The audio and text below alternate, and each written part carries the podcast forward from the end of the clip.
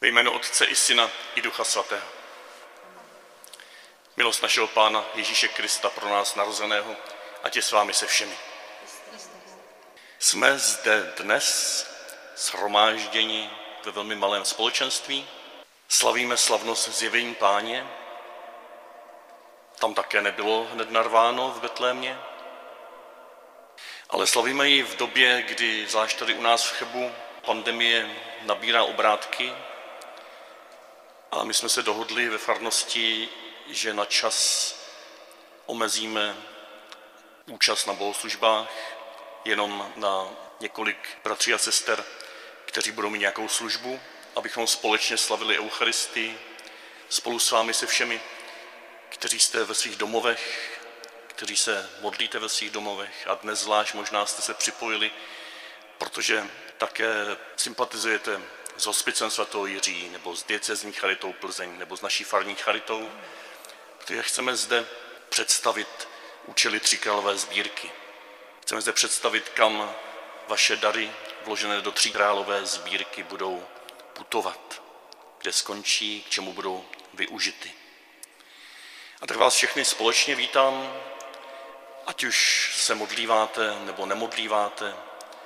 I ti mudrci z východu byli muži otevření tomu, co přichází dobrého. A možná to nazývali úplně jinak, než to nazýváme dneska my, křesťané. A to nás spojuje, tato otevřenost, tato připravenost, tato bdělost pro setkání.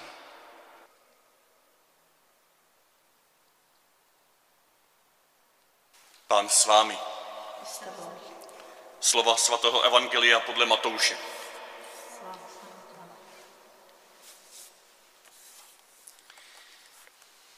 Když se Ježíš narodil v Betlémě v Judsku za času krále Hrda, přišli do Jeruzaléma mudrci od východu a ptali se, kde je ten narozený židovský král? Uviděli jsme jeho hvězdu na východě a proto jsme se mu přišli poklonit.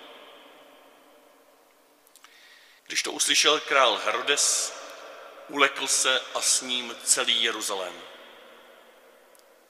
Svolal všechny velekněze a učitele zákona z lidu a vyptával se jich, kde se má Mesiáš narodit. Řekli mu, v Betlémě, v Judsku, neboť tak je psáno u proroka, a ty, Betléme, v judské zemi, nejsi vůbec nejmenší mezi judskými předními městy, protože z tebe vyjde vládce, který bude panovat mému izraelskému lidu.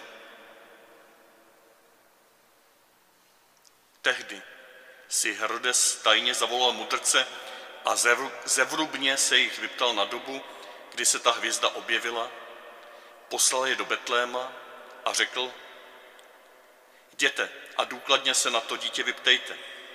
Až ho najdete, oznamte mi to, abych se mu i já přišel poklonit. Když krále vyslechli, vydali se na cestu. A hle, hvězda, kterou viděli na východě, šla před nimi, až se zastavila nad místem, kde bylo dítě. Jakmile uviděli hvězdu, zaradovali se nevýslovnou radostí. Vstoupili do domu a spatřili dítě s jeho matkou Marií, padli na zem a klanili se mu. Otevřeli své pokladnice a obětovali mu dary. Zlato, kadidlo a mirhu. Ve snu dostali pokyn, aby se k Herodovi už nevraceli a proto se vrátili do své země jinou cestou. Slyšeli jsme slovo Boží.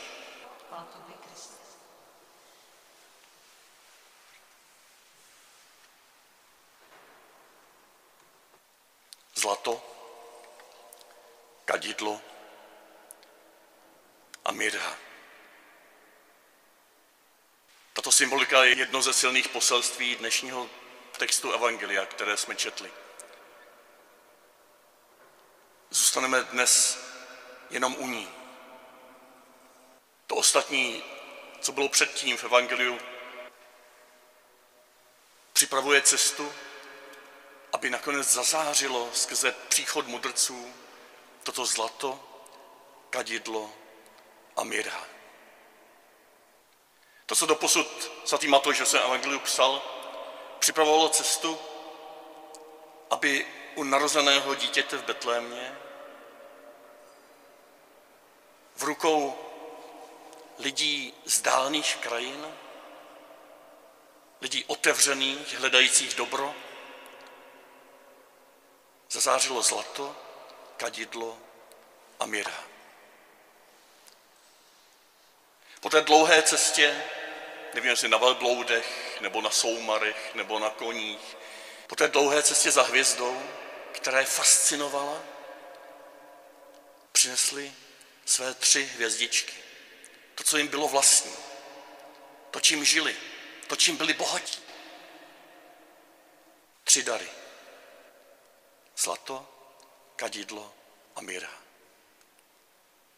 A zdá se, že pro Matouše to nebylo především znamení toho, čím byli tito lidé bohatí, ale ten hlavní cíl tohoto symbolu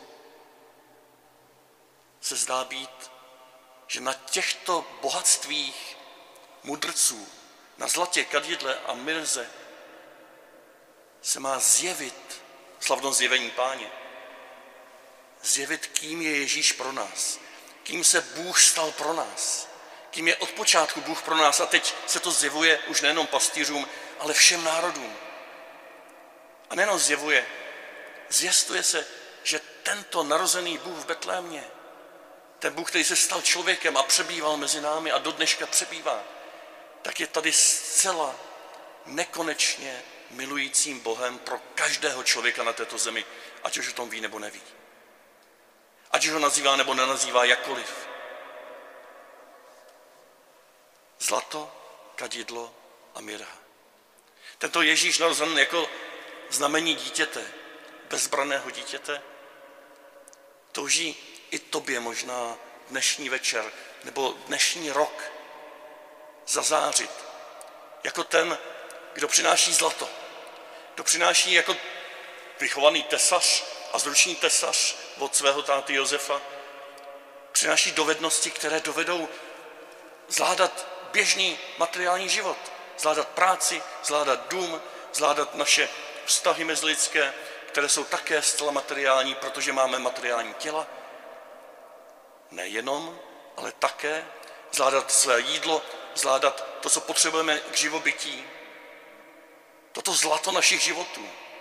To, na čím někteří pohrdá, pohrdají, že to je jenom materiálno, to je tak důležité, že to lze přirovnat, přirovnat ke zlatu. Tom požehnání tradičním je místo toho sůl potom, sůl nad zlato, pokrm, abychom neumřeli. Kadidlo, symbol modlitby, symbol modlitby stoupající jako vůně kadidla k nebesům.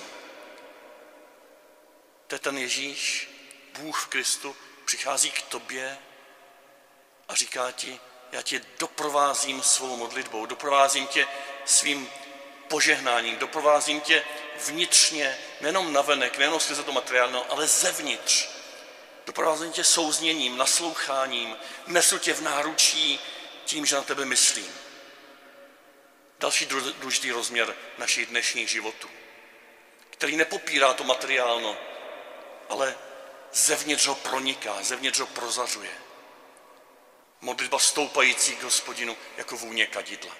A do třetice mirha, mast, kterým se pomazávali zemřelí lidé před pohřbem.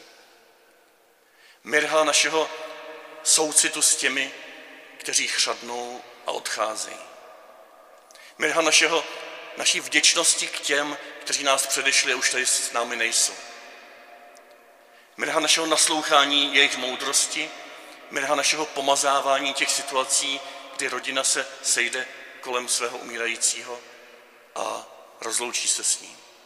Ale také mirha pomazání do bolesti, kdy toto není možné v tolika místech zvlášť dnešního světa. zlato, kadidlo a mirha.